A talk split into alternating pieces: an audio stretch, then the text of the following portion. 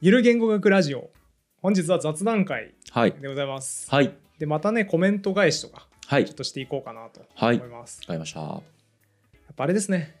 フィードバックもらえると嬉しいそうですね。なんか、やっぱね、我々としてはどれが受けたのかなとかね、うんちょっとずつこう見えてきたというか、そうですねなんか僕はやっぱあの、象鼻が受けたのは結構、うんまあこちらとしても割と手応えはあったので、うん嬉しかったですね。象の鼻のやつはね皆さんから SNS などではい。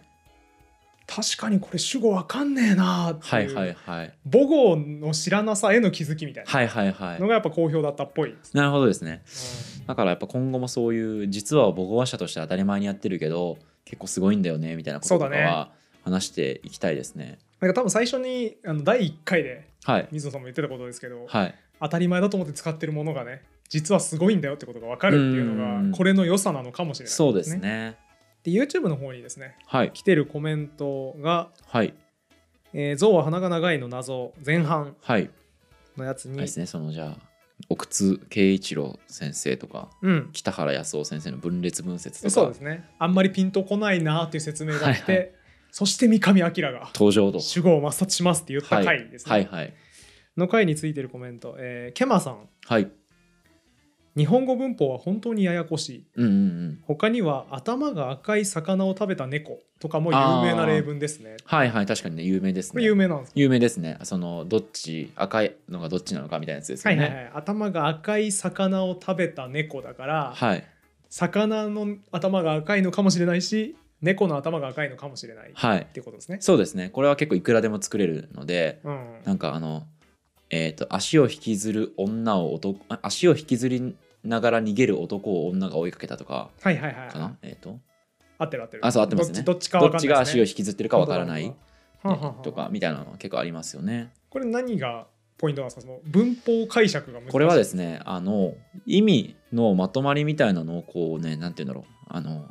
例えば「僕が」で「僕が」になって「はいはいはい。えー、と太郎を」とかっていうふうにつくこうなんかまとまりごとにうんうん。二分していってさらにそれをまとめてっていうのを繰り返していった時に、うん干渉しちゃってるやつっていうのは意味が曖昧になってるんですよね。はいはいはいはい。その資格が。なるでほどなるほどちゃんと一個一個でこうちゃんと完結してたりとか、うんあるいは入れ子になってるやつってのは要はその解釈がこう交差してないうん、の1位でに定まる。、1位に定まるとだかららまあ悪文っていうのはそういう品詞分解をしていくと,、うんえー、と曖昧さがはいはいはい、なくなるんですなけるどうん、で英語はこういうミスは起きないですね主語をちゃんと明示するそうかそしうか主語が違う場合は意味上の主語というやつを置くので、はいはいはい、英語ではこういうのは起きないですね。はあどれにかかってるかわからないみたいなことそがうそうそう起そうこんないってことですね。他にあとね日本語でそういう意味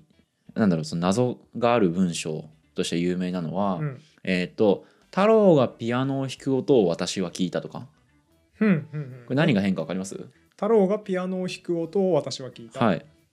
何も変じゃなく何も変じゃないって思いますよね、うんこれ英語に直せないんですよこへえ。れちょっっと今度あのえ、えー、と英文法シリーズはいはいで関係詞と、うんをやりたいと思ってるんですけど、えっとね日本語英語の関係詞っていうのは先行詞覚えてます、うんあの関係詞の前の名詞ですね、はいはいがはい関係説内のどこかに入らなきゃいけないんですよ。例えば、うん太郎を殴ったあいつのことが僕は嫌いだみたいな時っはて、いはいあいつが太郎を殴ったっていう文章が元にあって、うんうんそれがこう関係説になった時に太郎を殴ったあいつっていうふうになってるわけですよね。うんだけど、えっと、太郎がピアノを弾く音っていうのは太郎がピアノを弾くの中に音ってどこにも入れないんですよ。はあ。つまり太郎が音をピアノで弾くとも言わないし本当だ。太郎を本当だ音太郎がピアノを音で弾くとも言わないしあだから英語にした時にだからサウンドざっと太郎弾くみたいな。あそうできない感じにできない、できないんですよ。そうはいはいはいはい、サウンド、that、えーと、太郎、プレイズ、ピアノとかっていうふうにできないんですよね。はあ。だから本当と言われてみるとなるほど。そう、英語の関係詞と比べて、うん日本語、まあ、日本語には関係詞自体がそもそもないんですうんが、、名詞を修飾する文章、うんうん、太郎が殴ったあいつとか、うんうん、えっと、太郎が作ったパンケーキみたいなのっはて、えっと、曖昧とか緩い、いはい、英語に比べて、ふわっとしたものでも許される。うんうんだよねっていうのは、えっと、結構その日本語うん、のへえなんだろう英語の関係詞との違いを示す上で有名な文章かなっていう気がします。ああなんかそういうトリビアいっぱいありそうですね例文そうそうそうそうそう例文面白話みたいなそうそうそうそうそあーう。これはまあちょっと関係詞の時に詳しくはいはいありました。あの関係詞はねやっぱね僕パズルだと思うんですよね。うんうんうんうんすあのパズル好きなやつ関係者は絶対に100点取れると思ってるんでどこに何がかかってるかをガチャガチャこう分析していくえところそうがそうそうそうパズルっぽいってことですね。うんうんでだから一回理論を覚えると絶対に文法問題間違いなくなうんる一番カモなジャンルなのでおいいですね。関係者っていうのはでもはい苦手な人もね多そう。そうそうそう多そうだと思うんイでンインウィッチとか何っていうあーあれねありますよね。うん、インウィッチとかねそうあの先行詞が場所なのにウェアじゃなくてフィッチのやつとかね、はいはいはいうん、ありますけど、はい、こんなのもやれたらいいですね。えーそれ僕もネクステージですげえやった記憶あるんですけど全部忘れた んで、 はいはいはい了解です。えーああとですねこの頭が赤い魚を食べた猫ってはい有名な例文らしいんですけど、まあ、僕はもちろん知らないので、はいへえこれ有名な例文なんだと思ってこのコメントいただいてググったんですよはいしたらググったことありますあないですね。ググるとあのグーグルって画像が出てくるじゃないですか、はい画像検索の結果も上の方に出てくるんですけど、あの猫の頭がこうキメラみたいにでっかい口に変形して魚を食べてるところがだから赤い頭がえなんだっけ頭が赤い魚を食べた猫つまりはい。猫の頭が赤い魚を食べているところってはいいはういイラストが出てきなるほてどだから三つ目の解釈。そう新しい頭が食べた のそう、猫そうそうだから猫の頭が赤いのでもあー魚の頭が赤いのでもなくなんかそんなのやった かも。ああ猫の頭がはいはい魚を食べた可能性がそあうるだだから解釈のうちがねもっとあるみたいな話だったかもしれない。 あーなんかなんか見たことあるかもな。そうっていうイラストが出てきてあおもろいなその手があったかって感じですね。そうそうはいはいはい。なるほど。あと同じ動画についてるコメント「は象いが象の花うん象は花が長い」についてるコメントで、はい DJ フラさん、はいえー20年以上前の学生ですがこれ多分私がってことですね、はい。 20年以上前の学生まあです主が、語抹殺してますね。本当だあこれそういうメタ構造なんですかそねうじゃないですかやっぱり 僕は抹殺しましたっていうやっぱ主語抹殺論今更やってるけどお前はとそうそうそうあえて言わないよと別に僕は20年以上前の学生だからもうやってるからそれはそうそうそうそうえー20年以上前の学生ですがチョムスキーさんまだご存命でびっくりですよねあーうんうんうんまだご存命なんですねチョムスキーはねねまだ生きてますし90何歳とかですよね、結構ですねその90ぐらいかな、うんなんかねだからまあ言語学ってよりは結構その政治うんうん的な発言を今よくするああそうなんだまあ左派的な言論人として活動してる感じですね。へえ、うんなるほどねでこの DJ フラさんはちなみにですねやり取りがその後ありましてはい言語学はクレオールや方言をちょっとつついたぐらいでメインは国語、日本語教育でした、はいはいはいはい。全然関係ない仕事を今はしてるので楽しく勉強させていただきますおーありがたいですね。なんかクロートですよね。 そうですね。クレオールわかりますかわかんないです。クレオールはえーっ、とあれだな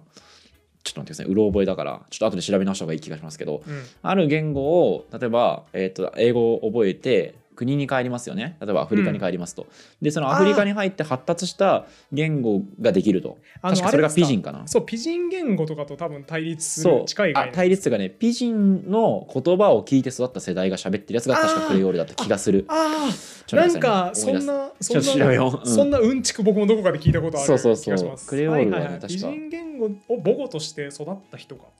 そうですね植民地でだった気が生すまるれなたネイティブ以外の人々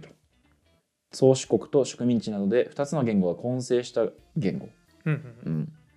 らしいなるほど。はいっていうやつですねうーん、をやってたんですね、この方は。はいであと方言か方方言言はねそんな詳しくないんですよねうーん全国まあ多分今後ね方言辞典とか読めば多少詳しくなるんでしょうけど、あんまりそのなんだうんちく的な方言しか知らず網羅性のあるうん方言あんま知らないので、うんなんか広いですね、この言語学関 連の そう沼そうはいそうろそんうなとこいろやに。本当そうなんですよ方言だけで一生やれ るしでね、まあ、変化し続けるからねあいつらもそうだね。発達し続けるんでああそ。のねそれも難しいしあのこれ誰が言ってたんだったかなあの教養とは金がなくても暇を潰し続けられる能力のことであるああーいいこと言うなは誰かが言ってて、はいはいもうまさにって感じがしますね、いはい、はい、この方言の変化とか見てたら一生終わりそうだなみたいなそうそうそうそうそう沼でしょうねだからクレオールとか方言をやってらっしゃったっていうのはすごいですねきっとうん、で日本語学がメインだったとうん、いうことですねということですねんでこの DJ フラさん後半の方にもコメントくれてました、はいありがとうございます後半ってのはあれですねそのあそう三上が主語を抹殺そうですね主語抹る殺しますっていうはい詳細な説明のところで、えー今回も楽しかったですありがとうございます古文系のあの SVOO の話、はいはいはいで思い出しましたがまた日本語学をやる際には「やりもらい」はいはいかっこはあげる」「もらう」「くれる」などはいに触れていただけたやりもらい同士ですら触れていただけたら嬉しいです。はいは いはい。かっこ日本語教師時代のトラウマ です。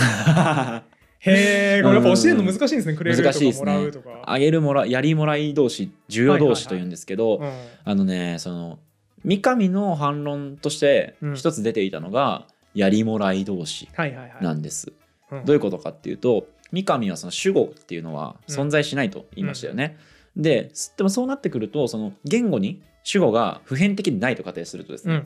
でその主語が決まらないと動詞の形が決まらない、えー、とケースがあって、まあ、それがやりもらいなんですよ。はいはいはい。つまり、えー、と僕と堀本さんっていう2人の登場人物がいてうん。で例えばこのコップを堀本さんが僕に移動させてうん所有権を移しますというんううん行為を記述するときに、堀本がっていうふうに主語を立てたら、うん。あげるとしか言えないですよね。そうですね。で逆に僕がって言ったらうん。もらうとしか言わないですよね。で、まあ、当たり前かもしれないですけど、うんこれ受動体にしないんですよ。もらわれたとか、あげられたとはわ言わないですよだはかあはあはらあその言ってみればあげるの受動体はもらうだし本当だもらうの受動体があげる、そうだね。まあ、受動体とか能動体かな、うん、がああげるになってて、うんだからそうするとその主語っていうのを決めないとあげるなのかもらうなのかの動詞の形が決まってこないってことになるのあーはいはいはいでだから三上の主張はその日本語には主語はなくていいのはその西洋人は動詞の活用のために主語を決める必要があるけど、うんうんうん日本語はそうじゃないでしょうって言ったけど、うん日本語もあるじゃんってことそうですねそ主語を決めのないといけないまのがあちょっとパッと浮かぶのがそのやりもらいですけうどんそういうようなえっと動詞うんうんはうんとああるので実際になるほどなるほどそうするとその主語が必要ないっていうふうな主張はちょっと行き過ぎじゃないのっていうようそなうだね批判もありますね。なるほどなるほどであの、まあ、なんでこれがもその多分日本語教師をやられてて困ったのかっていうのの想像ですけど、うん多分ねその外国人に教えると絶対自動体にしてくると思うんですよね。 あげられたとかもらわれたとはいかはいはそれはそうですよねだってギブの受動体はゲブンなわけだから、はいはいはい was given なわけだから、はいはいそうだねそうそうそうそれはね私はコップをあげられましたっってて作りますよねだから「いや違うんですよ」とこれこれはねもらうを使うんですよとかって言われると「うん?」みたいな Why Japanese people そうそうそう そうえこの動詞だけ受動体ないのみたいな例外みたいなそうだねなるわけだうし例んえばしてもらうとしてあげるとかもはいはいはい同じような形ですよね。だから例えばえーと教えるっていうのにしても、うん堀本さんから僕に対して何か教えたとしたら、うん教えてもらわれたって言えないわけで、うんえななんでみたいなそうですね教えてもらわれたらいいじ ゃん何みたいな確かにジャパニーズインドジャパニーズ作ったろかぐらいの感じだと思いますよそうっすねもう向こうからしたらえめっちゃ不自然じゃねみたいなそうだね多分そういうところで悩まれたんじゃないですかうんね、うんうんなるほどねだからちょっと僕は実際にやってはいないので、うんあのできないんですけどそういうことは、うん日本語教師の方に、えー、と学生がつまずいた箇所っていうのを収集してもらうとそこから日本語の特徴が見えてくるんですよ楽しい結構ですねうんそれはあはあはあだし、えっと、あとはある言語だからそうだな韓僕がやった授業はあのうん受けてた授業はうん韓国語の授業なんですけどその韓国語の授業の文法研究日本語とのはいはいはい対象研究をした時に、えっと、韓国人の日本語を学習してる人うんがよくやりがちな間違いっていうのを集めてうんうんそこから授業を組んでましたね先生へは。えああいい話だな間違いに本質が宿るそうなんですよ、そうなんですよ。それはだらから、if I were の were と一緒ですよ。はいはいはいだから、何こそうのだねイレギュラーってなった時にはヒントなんですよね、それが。うーうんんとか、まあ、てかそもそも家庭法って何みたいなはいはいのがもうものすごいビッグチャンスの種ですよね。はあだからすっごいあのつまんない例出すんですけどはい、新入社員が入ってきてはいえこの会社のこのルール何?」って言ってるはい時はいははい「うるせえなこういうもんだよ」って言わない方がいいのかもしれないああうんうんうんそうですね。チャンスかもしれないですね研究のねそうですねよく言われるその、うんなんだろうそういう目線がうん大事なんだ、若手のそういうフレッシュな目線が大事なんだみたいなのありますけど、言語でも同じこと言えるんですよね。うんはあとちなみにそうだあのなんだえっとね比較言語学の話をソシュールの時にし,し、うんしましたよねあのあうん比較言語学っていうもともと語族が一緒の言語を比較してその結果その祖語うん祖先あをー特定させるはいはい言語はい言ってたね学っていうのがありますよと。であの全然語族が違う言語を比べる、えさっき言えば日本語と韓国語を比べるっていうのは比較言語学じゃないですよって話を、うんソシュール会の時にしたんですけどちょっと補足したくてあはいはいそういうそのね全然関係ない語族の言語を比較して研究するやつはね対象言語学って呼ばれてそれはそれでジャンルになってるんですってうーん対象っていうのはあの対象実験の対象ですね、うんんえっと、比較言語学っていうのがその元が一緒のやつそうそうを語調べる族が一緒のやつらの比較をして相互を特定するのが比較言語学でで全然違うやつを調べるのが対象言語学そうですだからコール・オブ・デューティー的とか荒野行動的とか言ってたやつはまあ言ってみれば対象言語なるほ学っどなるほどていうことです日ねだから本語と英語は全然違うからです、ね、そうそうそう言語学じゃないっていう言い方しましたけどまあ対象言語学の一つに入れていいのかもしれないなっていう感じですね。出た学問の呼び方考えるとわけわかんなくなっていくやつそうそうあそうそうりますよねそれうん言語学ラジオって関してるけどうん実際これ日本語学だよなと かねなんかそういうのありますから。悩みがねありますね、うんちなみにあのコンピューターサイエンスのはい、定約も定まってないんではあ、はあはあ、困りますね僕は計算機科学とか計算機科学なのか情報科学なのか情報工学なあのか情報工学と情報科学と計算機科学一緒だから微妙にニュアンス違うんですけどあ違うんだから違うんだえっと、例えば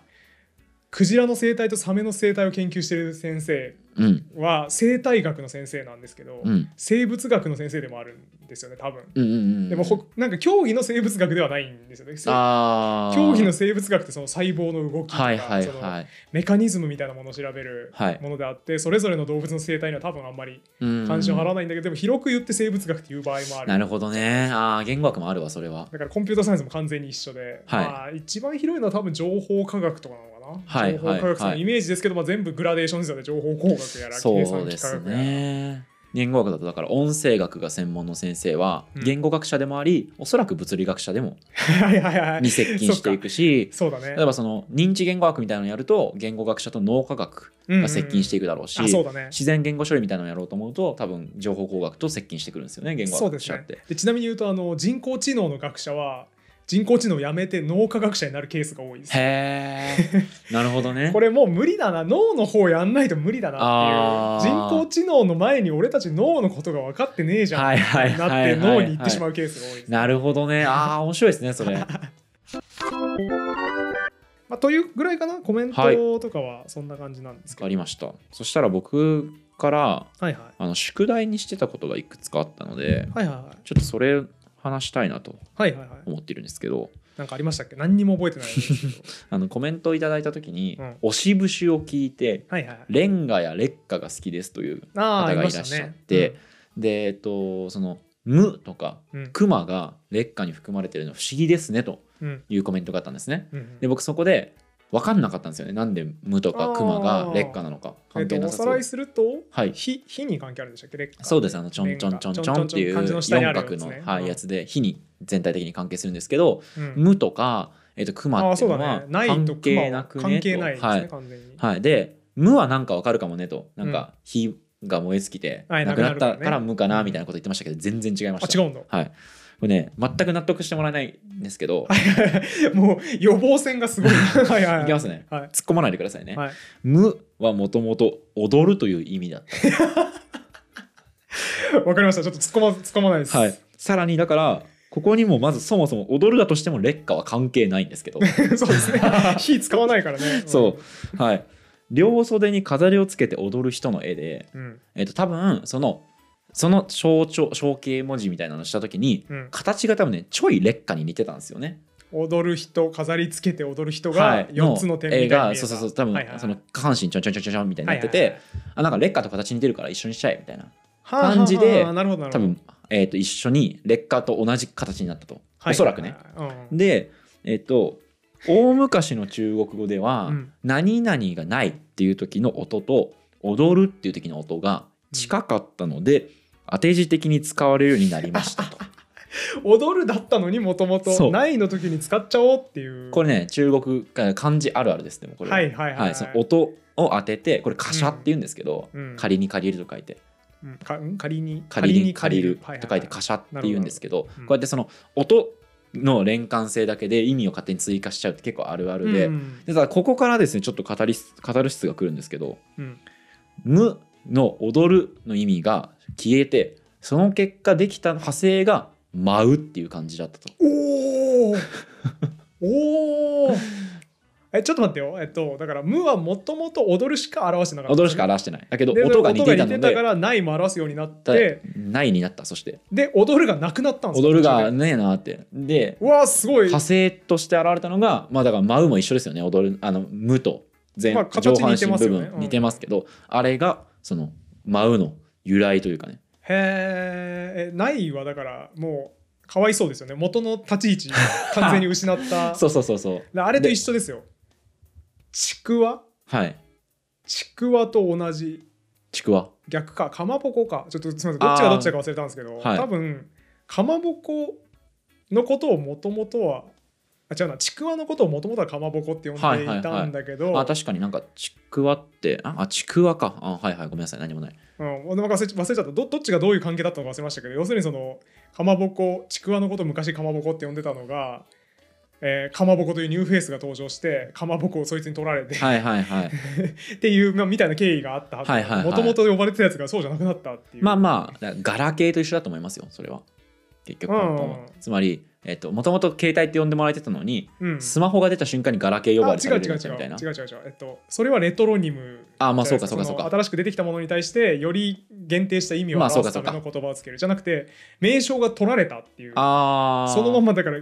携帯が他のものに携帯っていう名称を取られて明あーなるほどあ日からガラケーのことはヤンミョンと呼びましょうみたいな あーなるほどねみたいなパターンがちくわだしはー多分今のもそうですよねなないもそう,、 ないもそうですね本来踊るだったのに、うんなくなってしまったっていうそうですねでこの舞うはちなみに本質は上下運動なんですってへーだか、らそのダンスするの以外の意味にもうん舞い降りるとかうん、ああ本当だそれから宙を舞うとかはいはいはいいい吉ね報が舞い込むみたいな言い方もできるようになったのは舞うが上下運動だからだとへーいうことでしたで俺これ聞いてね PPAP を思い出したんで すよねペンパイナッポアップーペンペンパイイナッポーアッポーペンうをんなんかね PPAP が流行ってた頃に僕その内定者の頃かなうん就活生にその OB ホームみたいな感じで会った時にうんその就活生が言ってて面白かったのがその踊りを舞踊を研究してますとはいはいはいでなんかあの日本の舞踊ってのはうん上半身が安定していて下半身だけが移動する、へえまあ、要はすり足だとはいはいはいはいこれがだから盆踊りだと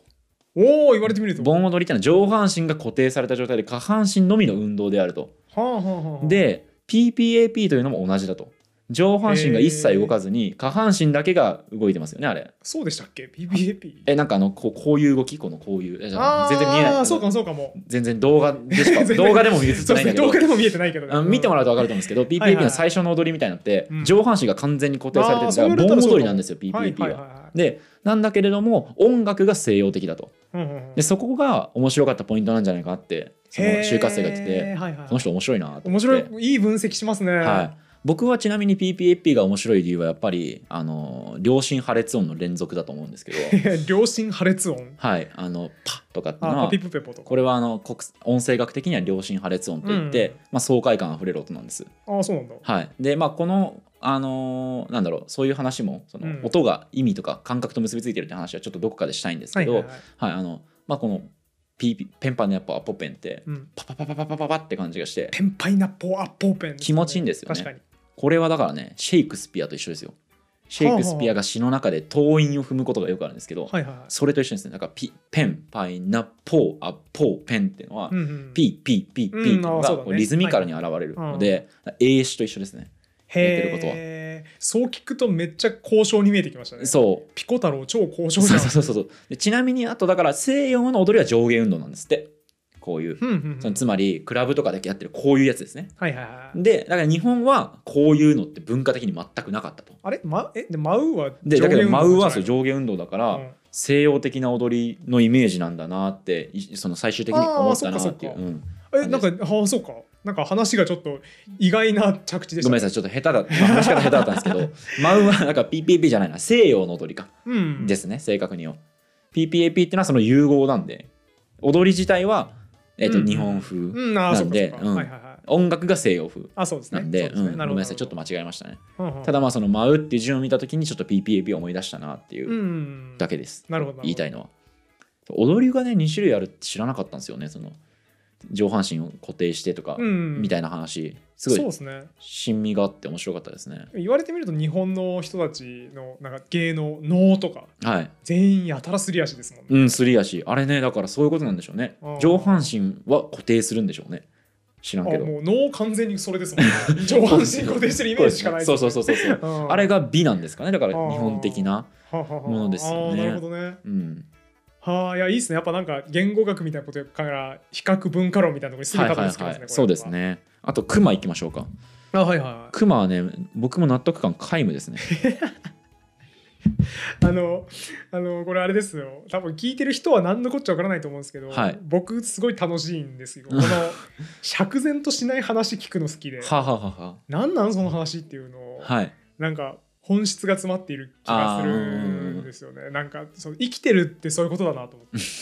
なんか答えがね必ずしもあるわけじゃないですからね物語って綺麗すぎるじゃないですか、はいドラマとか見てるとちゃんとその恋がね成就するなりものすごい悲劇になるなりっていう明確な答えがよく出ますけど、現実ってそうじゃなくてはい大体モヤモヤっとして終わるわけでそうですねなんかこういうモヤモヤうんちくも楽しいです。そうですね一応前回クマに関して僕が話したのは、うん、えっ、とクマを劣化として立候補せずにクマ部として立候補するっていうのあはどうでしょう言かっってたて言っいう案を出しましたヒグマもこれで立候補できますよと、うんただまあほとんどの事象はまず劣化になっていますうんでえっ、となんかわかんないけどその黒とかってね劣化なのはその墨の色とかだったはいはいはずなので、なんかクマって黒いから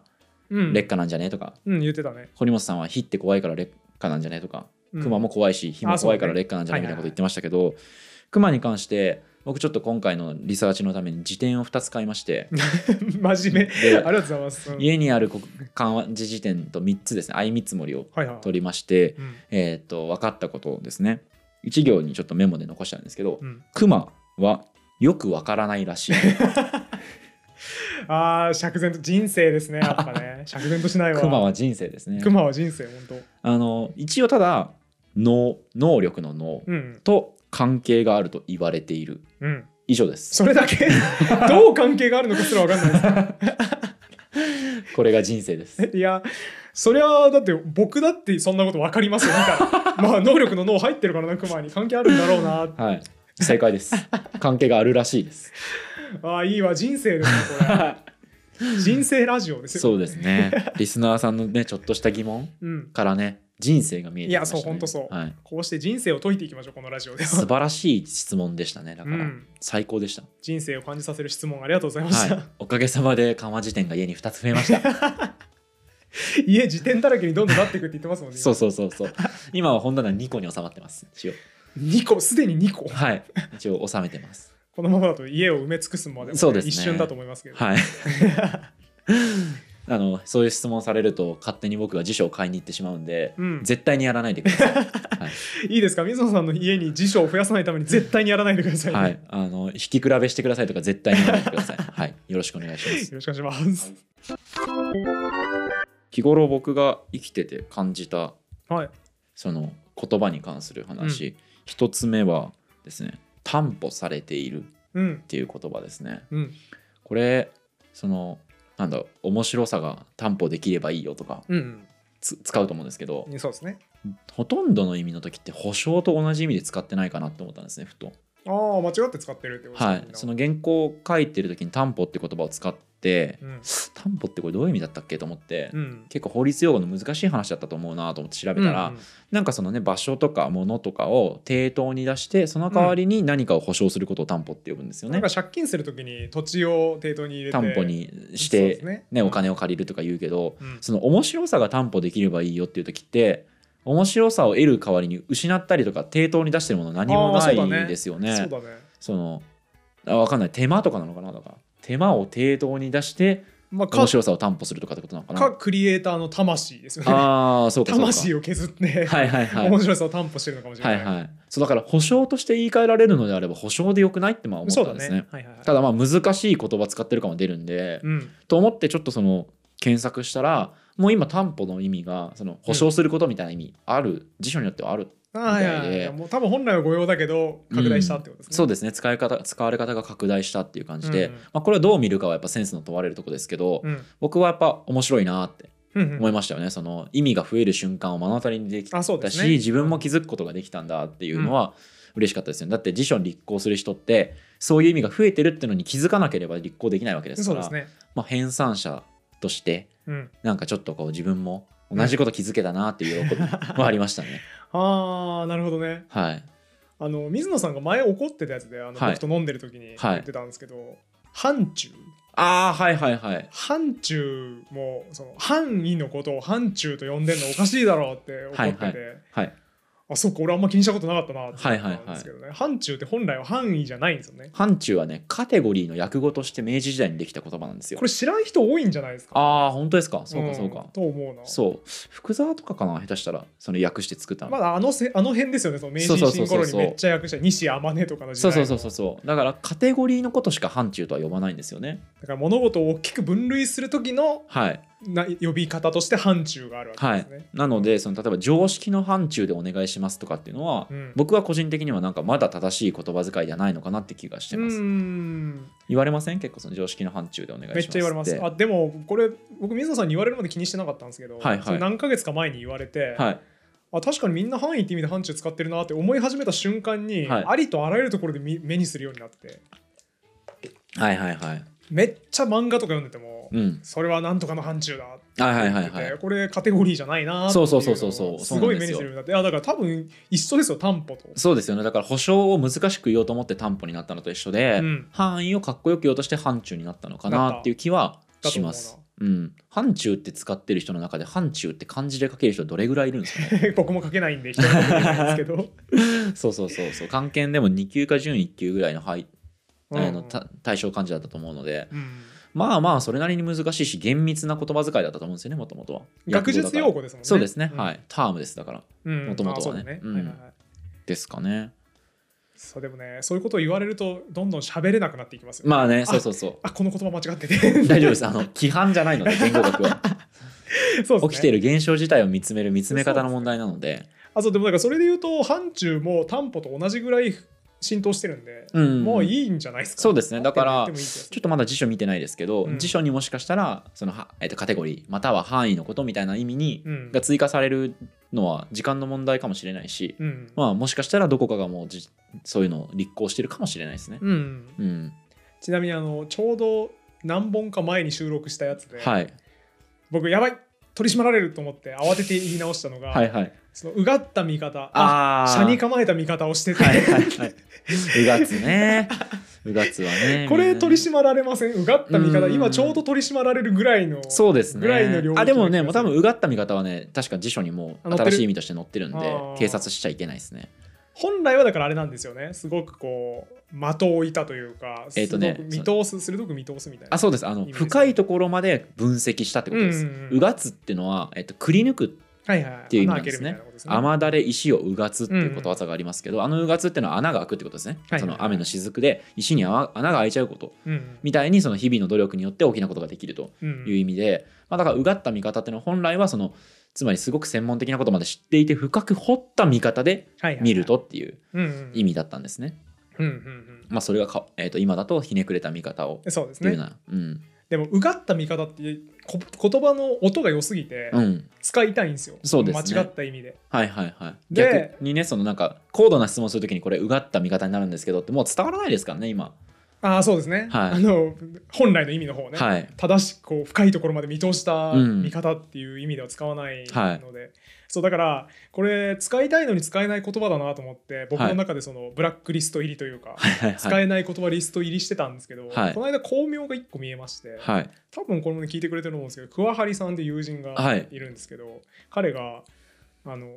間違った方の意味で確信犯ですよそれって言ってて、ああ、なるほどねあ。すごいなこのメソッドと思って。間違った、あ、ちょっと待って、でもなんか、待ってよ、理解に時間かかるな。間違った方だから、今使われてる方か。そう今政治的なとか思想な、的なとか宗教的に信じてやるんじゃなくて、うん、その、そうだから、そうあの方の確信犯ですね。そう今そう使われてる方の。ごめんうっかりやっちゃったよっつってお前そはれいはい確信犯だろうの文あ脈の方はいはいはのい確信犯確信して悪いことをするっていう意味そうそうそうそのう確信犯ですね。そうはい本来はねあのいいことをしてると信じてやってることを確信犯って言いますけど、そうですね。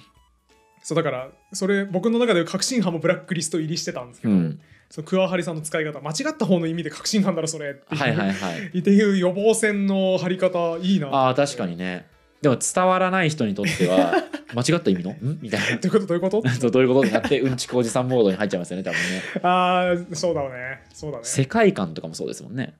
え世界観って世界観っていうのはだからその何あの例えば唯物史観とか間違いないですみたいなそのある世界ってのを、えー、と見つめる時のそのしなんだろうえっ、とかうん、ああ説明の仕方のことをあーが世界観なんですよねもともとは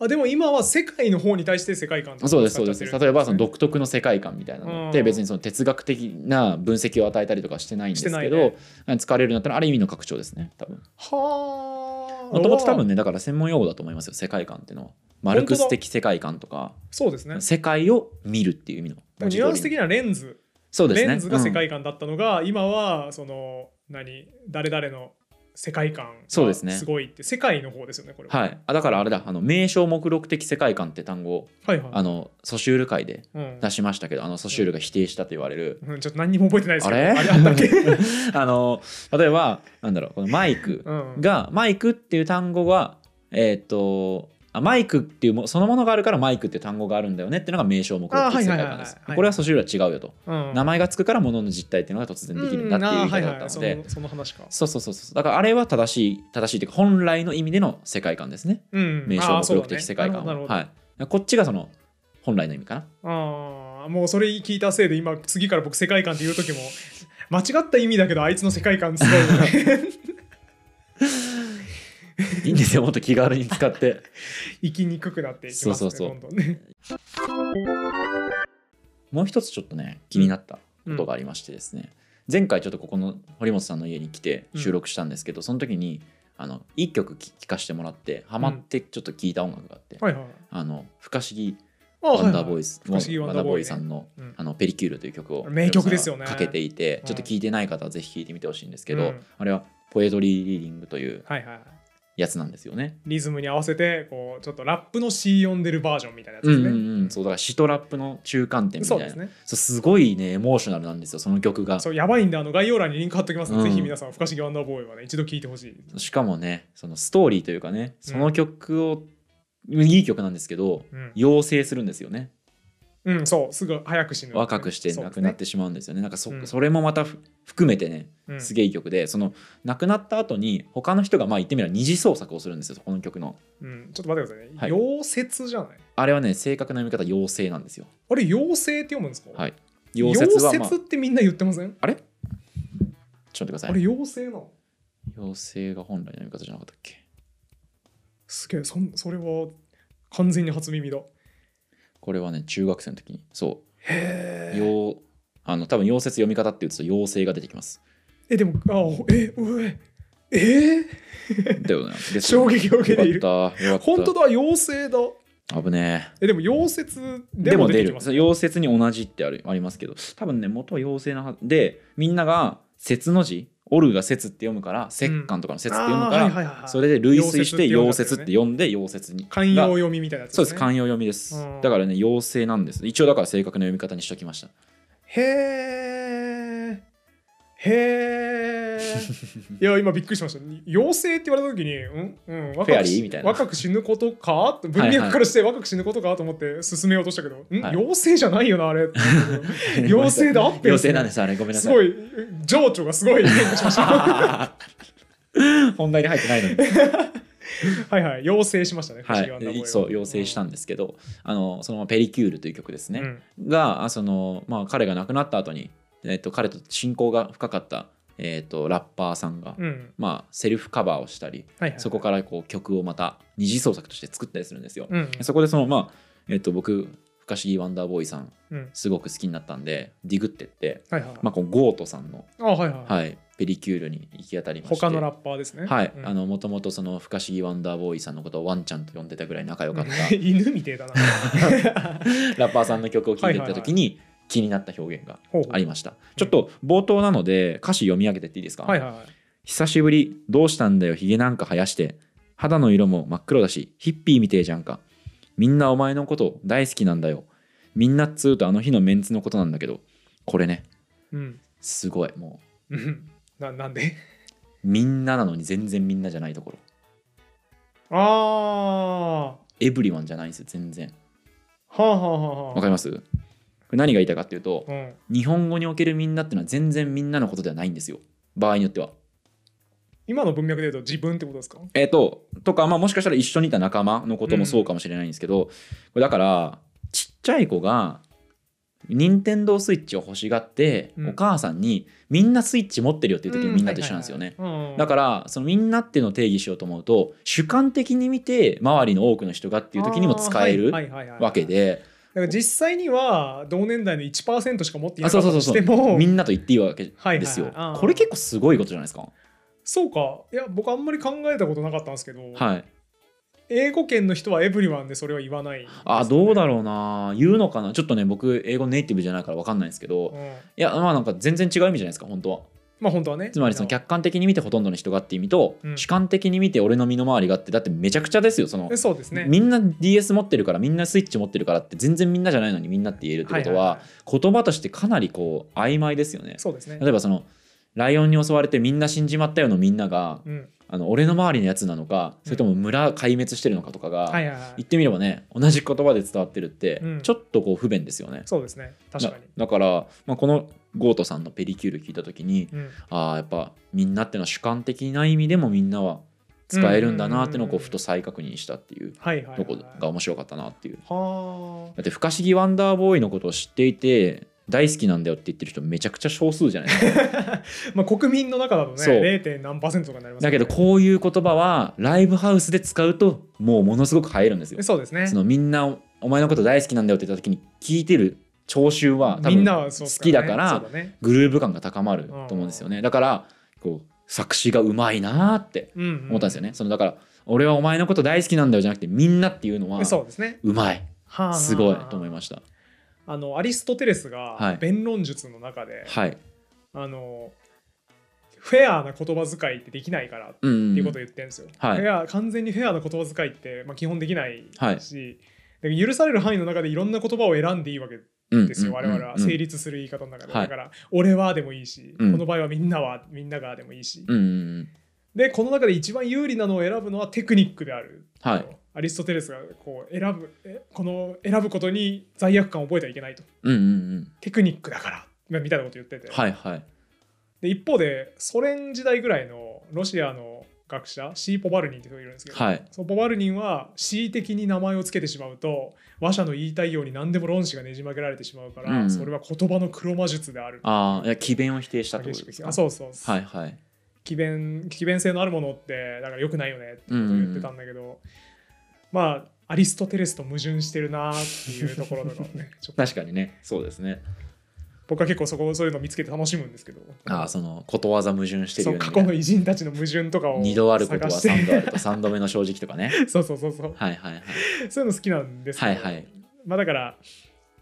結果でもどうだろうな現代の生活感覚に即すとこの詩が良いようにみんなお前のこと好きなんだ、うんいいようになんかアリストテレスが正しいなっていう気そがうしでますすねね。だから、習字的に優れてますよね。うんそうだねんレトリック的にね、そ素うですね晴らしいですね、これは。って思いました。うんはい。まだあるんですけど、はいはいはい続けてもいいですかいいっすよはい。えっとですね、僕、ちっちゃい頃は、その、なんだろう、ま、えっと、なんだろうな、悪い意味だと知らなかったまま覚えた単語があって、うんうん、僕、談合のことをいいことだと思ってたんです よ、ね。話し合ってるからねなんかみんは、ないでそう、話し合ってるし、その、辞書とかでも、まあ、その話し合うことみたいな風にしか書かれてないのあでー、うんその入札競合入札で談合が起きていたみたいなことうんうの悪さがあんまり分からなくって、うんこれねもともと僕プレイステーション3うんうんでゲームをやってた時に、はいはいあのトロフィーシステムっつうのがあるんですよプレイステーション3で、はいはいはいなんか特定のゲームで特定のことをやるとそうもらえるやつで難しいのがあるんですねそのオンライン対戦で、例えばそのしあのじゃあ荒野行動みたいなので言うと死なずに全員倒すみたいな、はいはいはいめっちゃむずいのあるんですよ、うんそういう時にそのトロフィーを僕収集癖あるんではい取りたい、うんうんそこで談合するんですよほうほうほうほうつまりネット掲示板上にみんなで順繰りで回してこのトロフィーを取りましょうとうん集まってうんプライベートルーム作って、うんで、えー、とトロフィーを取ったら次の人は死人役に回ってみたいな、はいはいこれでこうトロフィーを獲得しますみたいなのを談合と呼んでいてうん初めてそこで談合って言葉を知ったので、うんあんまり悪いことだと思ってなかったですよね。まあそれは協力ですもんねそううんただこれね悪いことなんですよ。ほうあのこれやると要は真面目に参加してるその対戦に参加してるプレイヤーからすると、うん全くやる気のないやつらが勝手にその死、ですを積み重ねたりしてるんで、はいはいはいよくなくっそうかてそうか禁じられてるんですよ。うん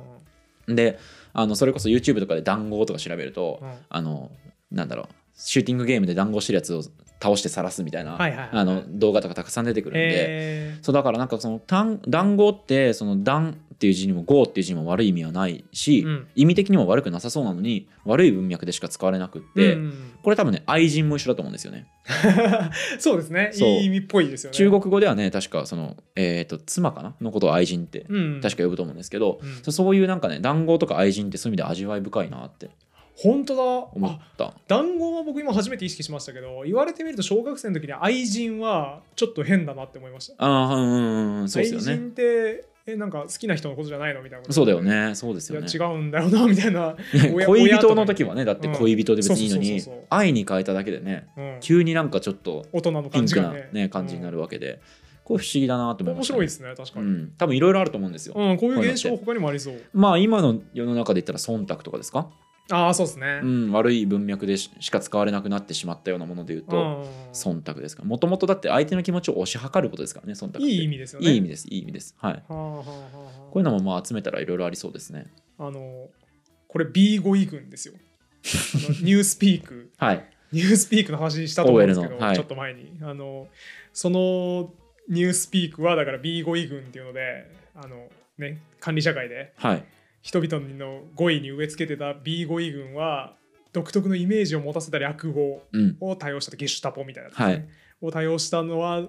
その言葉に独特のイメージを植え付けるためで言義に立ち返らせないというか、はいはいはい言葉の正しい意味じゃなく独特のイメージを与えるっていう うんだから管理社会なんじゃないですかここは 我々は愛人のイメージをそうなの植え付けられてんじゃないビッグブラザーに、あそ うなのちっちゃいネタなんですけど、はいはい、あの基本的に同音異義語って少ない方が便利じゃないですかそうですね、うん、なんでない方がいいんですけど日本語ってうん音がね少ないんで50個しかないんで、うんまあ同音異義語ってたくさんできちゃうわけですよ。うんで一番ひでえなって思ったのがうんうん「本日は好天により大会は」って言った時の続きってうん二通り考えられるなっていう。あーだから好天がいい天気と荒れた荒れた天天気気のの場合もあ両ります方ねがあって本当だひどい設計だな本当だな思いましたね。へえ。あ、本当だ。言われてみるとすごいですね、うんそれ。アホアホですよね。アホアホ です。あ、なんかね、僕それで怒ってたものもう一個あったんですよね。こんな近いものを同音異義語にす。あそれはたくさんありそうですするなっていうありそうですよね。例えあ、だからあば。れとかだ。あの、私立の学校。ああーはいはいはい。私立と一律って、それ文脈で絶対に判別つかないじゃないですか。最悪っすねなんでそこ同音異義語にしたんってうんいううんうん、まあねだから私立とかって言いますよそ、ねう無理まやあ、り同じか感じで科学と科学とかねうん、ああ、そうだ、そうだ、それもだ、それも化だ。学って呼んで区別するやつですよねすっごい嫌ですね、それも。ドターケですよねもうん、ババカなんですか ケミストリーを化学って訳したやつが悪い。うサイエンスの方が先にあったのかななんかねだからその気使ってほしかったですよね、そのあもう 科学ってやつあるから、うん、うんうんいいアイデア浮かんだけどちそうそうそょうそうっとやめとくかこれみたいなそうそうそうそう次の案でいくかみたいなやってほしかったっすね丁寧さが欲しかったですね福沢諭吉が多分ね訳ギリギリ訳してるか訳してないかぐらいのタイミングで、はいあのサイエンサイエンスは、サイエンスって書いてあるんですけど、はいはい学問の勧めの中にこれはサイエンスと言われるもので、はいはい言ってたんであの時期にギリあるかないかぐらいうのーイんメージだと思うんですけどだから多分サイエンスの方が先なんそうかそうか気合い入れてほしかったなそこはケミストリーだから後のやつの責任ですようね。んリサーチ不足。リサーチ リサーチ不足ですよ、マジで。まあ別にねそうじゃなくても例えば解放と解放とかだってそうですしねその開くと解き放つとかあー本当だそもうだね。そうだしなんかその同音異義語の中でいわゆるその使い分けをしっかりしましょうよって言われてるものとか、っていうのは結構ねやっぱうん。うんあとは例えば逆にね漢字を当てたからややこしくなっちゃったやつもありますよねその勤めるとかだってはいはい、 4種類漢字ありますけどうん。日本語の大和言葉ではそれを一つの概念でくくってたわけであ、それそをそうなのんですか4つの漢字を当てたからはーそうなったわけじゃないですかそうとしか考えられないですよね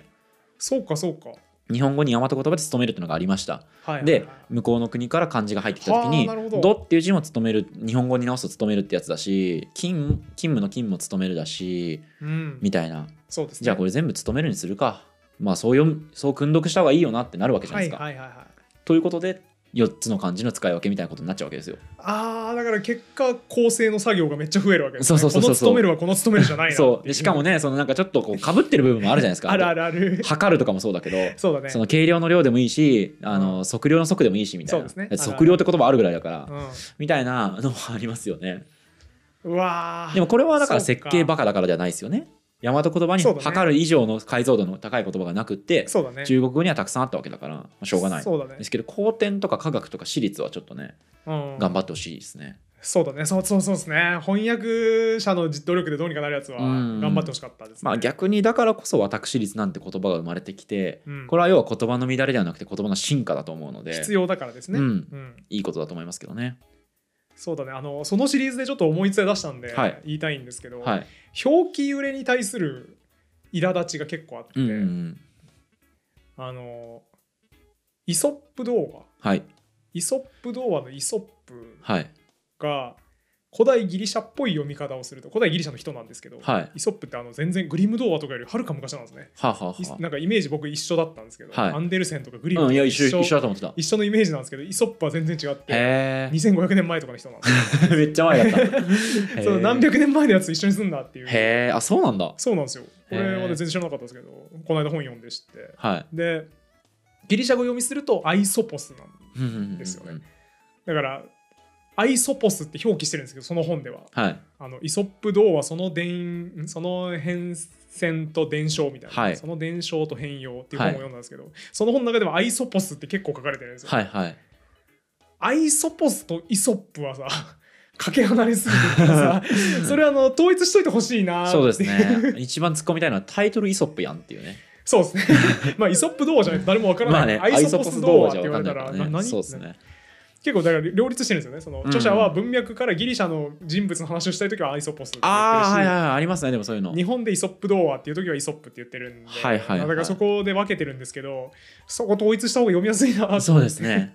なんか結構著者が気を使ってこういう文脈で用いるときはカタカナで表記しうんうん通常の場合は漢字で表記するみたいなのああるじゃないですかあるあるそういうやつある逆に分かりにくいかもなみたいなうんのは思いますね。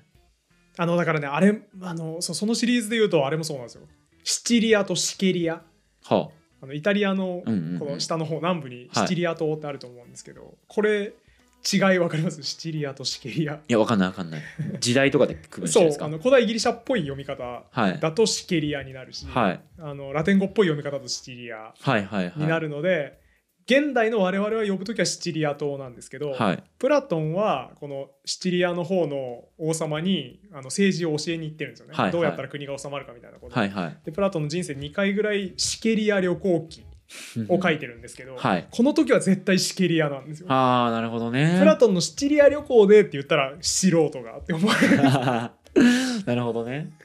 っていう細かい使い分けが。そうですね。その本質的にはね同じ語なのに、うんそうやってこう便利だと思って分けると逆にね、うん、なおさら分かりにくくなることありますよね。そうあそうだから今何が言いたかったかというとその表記揺れは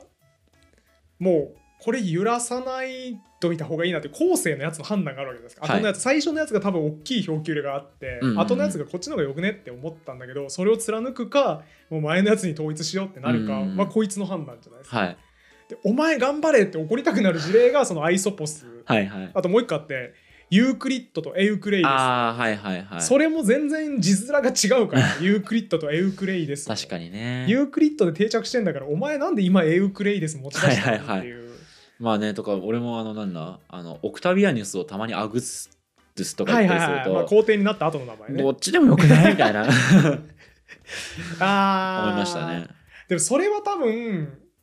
あの大事なんですよ大事なんだ。それはだからあれと一緒であの歌舞伎の襲名とかと一緒でああそうかそうか違そううもかん。なんで神本名田と白山とそうそうそう神そ田う松之丞さんみたいなね本名とその芸名みたいなとこなんでそうかそうか多分書き分けたいんだそうかまあユークリッドとエウクレデスはまあ一緒ですもんね名前はそうそうそうだからそれはあの翻訳者のさじ加うんうんう減んあだから僕はさっきのシチリアとシケリアは許してるというか、はいまあ気ね持ちわかる厳密にねですよそうそうそうプラトンの時はシケリアっていうこだわりが感じられるんですけど、ユークリッドとエウクレイデスはお前らどっちかに合わせた方がええやろ絶対っていうそうですねなんかねそういうだからあの言語によって読み方が違うわけですよねユークリッドとエウクレデスってだそうかだねらエナジーとエネルギーとかってそうだしそうだねそうそうそうそういうのねしょうがないですけど頑張ってほしい頑張ってほしいなそうですねうん表記揺れ取締り委員会みたい なところがこうスタンダードを発表しよそうですね SI 単位系みたいな感じで、はいはい知らんけ表ど記な何何何それ文系の話、うんうんうんうんえー、と第4文系第5文系あそっちか文系と理系じゃなくてあ文系と理系じゃなくてはいはいはい第4文系とか第5文系とかあれなんかやらされたけどなんでやらされたか分かりますみたいなはいはい質問に書いて全く分かんないですねつってはいしたら水野さんがそれあれ分ける意味は一応あって分けることによって大体このた単語が何を意味してるのかが分かる動詞ですかね、うん、えーだから V の意味が決まる、 SV51O2 うんの時に O1 から O2 に移動するイメージがうんあるみたいなはいことを言っててその時僕はふーんって感じだったんですけど、はい編集しててふと思い出したのがあ完全にアセンブリ言語の設計と一緒だと思ってなんやなんやアセンブリ言語っていうはい概念がありまして、はいすごいざっアセンくブリ集り会ですねすごいぜあアセンブリって集会って意味かそうですよ集めるって意味じゃないですかまあアセンブリルが集会なんでアセンブリは集会です僕学校の時の学年集会のことアセンブリって呼ばれてましへーえおえすごいおしゃれた、はい、ちなみにこれをフランス語に直すとアンサンブルですあそれアンサンブルなんだははいあ集まって弾いてますもんねそうそうそうそうアンサンブルもねなるほどで戻してそうですね、アセンブリ、アセンブリ言語っていうのがはいありまして、えープログラミング言語、ソースコードですね、ずらーっと書かれたあの謎の文字列、はいプログラミング言語がもうちょっとその機械に寄せた形に翻訳されるんですよ、 うん機械の中でね。はいだから僕らがソースコード書いて、コンパイルって言われる作業なんですけど、はいコンパイルしますってやると、最終的には01になるんですけど、うんその01になる1個前の段階はアセンブリ言語。はあ、はあはあ、で、まあ、アセンブリ言語を直接書くみたいな人たちもいるんですけど、おお直接機械に命令下したい人たちとか昔 のプログラミング言語未発達だった頃コンパイラー未発達だった頃の人たちはアセンブリ言語を直接書いてほぼ01みたいなことでをそうです言っね、てま会あ、話してるんで01すを書くに近いみたいな0010001まあみみたたいないなことを言ってるんですよ ねみたいイメージとしてなイメージですね、まあ、はそいれよりはだいぶ楽なんですけど、ははいこのアセンブリ言語はだから機械に近いんではい人間の言語っぽくなくてうん羅列なんですね、はい単語のだから、動かしますっていうはい命令の後に、これをこれにみたいな感じで、うんもうその必要なことしか書いてないんですよ、はい人間っぽい単語4とか出てこないはいはですいね。動かす A、B みたいな。はいだからこれを配置するだけなんで、その前置詞っぽいものもないわけです、あマジですかなんとか、to おなんとかみたいなのもおなくちてょっとそれ面白いぞで、だからアセンブリ言語の設計として必ずあるのが、何かを移動させるときに、move A、B って言ったら、A から B になんですよ。おおちょっとそれね今後話したいテーマに絡んできますわそのあ本当っセすンかブリ言語うんはあ、そう、だからこそこれの話だなと思って。あーはいはいはい SV、O1、O2 の時に O1 か O2 なんとなく方向性があるみたいなってその話ねめっちゃ使えますわ今度話すや つにあ、本当なんか今度そはいはのい僕核変化がすごいなって最近思っててうん核変化の話をしたいんですよはいはいどこかでうんその時にその話すごい興味深いですわあ本当ですか、はいあじゃあちそょっのと時にまた話しまますた話してほ しいそうっていうことを編集してて思って、はいはいああこれ共有しとこうだからその文系が決まってるってことですよね。そうそうそうそれそれを完全に文系だけで表しているその上手に表す方法がないから、はい。文系だけで表している例だなって思ったって話ですわー、それすごい絡んでくるわ。一人で勝手に今ね、テンションめっちゃ上がってるんですけど、まだちょっと取っておきに。はいはいしていきましょうそかですねじゃあちょっとまたこの辺の詳しい話を、うん多分後後に核変化がすごいって言われて、ああ、そうだよねってなる人あんまいないと思うんで、まなだ。何にも僕も分かってないです 核変化ってそもそももなんだっけみた いそうな。です ね核って何みたいな感じですよね感。じですうん、そこからね、話していこうかなと思ってます。じゃあちょっとぼやっと終わりますけど、はい皆さん楽しみにしておいてくださいこれはということでそんな感じで今回も終わりにしたいと思います、ありがとうございましたこのラジオは1階の言語オタクがゆるく楽しく言語の面白さを語るラジオです自由気ままな言語トークですので厳密な交渉は行っておりません内容には諸説ありますご了承の上お聞きください